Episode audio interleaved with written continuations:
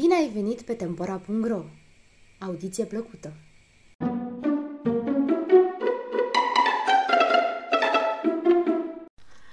Cum s-a plimbat habar n-am în automobilul cu apă gazoasă? Mecanicul șurubel și ajutorul lui Piuliță erau niște meșteri foarte buni. Semăna unul cu celălalt, doar că șurubel era nițeluș mai înalt, iar Piuliță nițeluș mai scund de statură. Amândoi purtau vestoane din piele, iar în buzunarele vestoanelor aveau întotdeauna chei pentru piulițe, clești, pile și alte instrumente de fier. Dacă vestoanele n-ar fi fost din piele, de mult li s-ar fi desprins buzunarele. Aveau și șepșto din piele și ochelari de protecție. Ochelarii aceștia și puneau când lucrau ca să nu le intre ceva în ochi. Șurubel și Piuliță rămâneau zile întregi în atelierul lor și reparau primunsuri, cratițe, ceainice, tigăi, iar când nu aveau ce repara, făceau triciclete și biciclete pentru pitici. Odată, Șurubel și Piuliță, fără să spună vreo vorbă, s-au închis în atelierul lor și au început să meșterească ceva.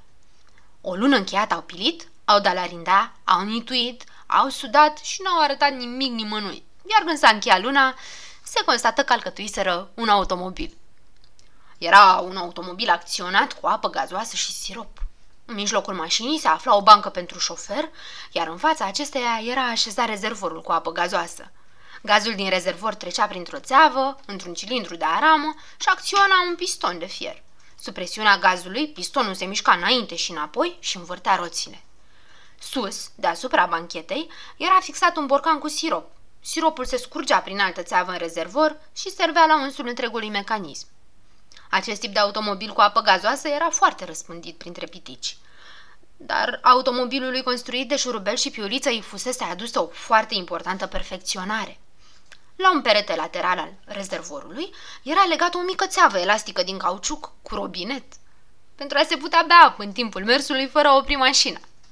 Grăbilă învăță să conducă acest automobil și pentru oricine dorea să facă o plimbare, el pornea imediat la drum, fără să refuze vreodată pe cineva.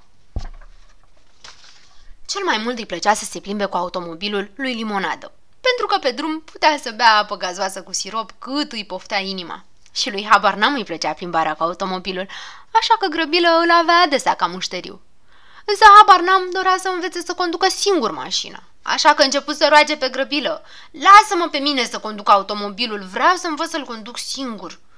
N-ai să poți, spuse grăbilă, doar e vorba de o mașină, trebuie să te pricepi. Ce e aici de priceput?" i-a răspuns habar n-am. Am văzut la tine cum se conduce, tragi de manete și învârți volanul, e simplu." Pare numai că e simplu, dar de fapt e o treabă grea. O să te accidentezi și tu și o să distrugi automobilul. Lasă, grăbilă, nu-i nimic, s-a supărat habar n-am. Când o să-mi cer și tu ceva, nici eu n-am să-ți dau. Într-o zi, când grăbilă nu era acasă, habar n-am se furișă în automobilul aflat în curte și început să tragă de manete și să apese pedalele. La început nu se întâmplă nimic, dar deodată mașina a început să huruie și o lua razna. Piticii văzură totul de la fereastră și ieșiră în goană din casă. Ce faci?" strigară ei. Ai să te accidentezi!" N-am să mă accidentez," răspunse habar n-am și în aceeași clipă se izbi de cotețul câinelui care se afla în mijlocul curții. Buf! Poc! Cotețul se făcu surcele. Bine cel puțin că stropa a avut să se timp să sară de acolo, că altfel habar n-am le-ar fi strivit. Uite, vezi ce ai făcut?" Strigă știe tot. Oprește-te imediat! Habar n-am se sperie, vrut să oprească mașina și trase de o manetă. Dar mașina, în loc să se oprească, porni și mai repede. În drumul ei dădu peste un chioșc. Puf!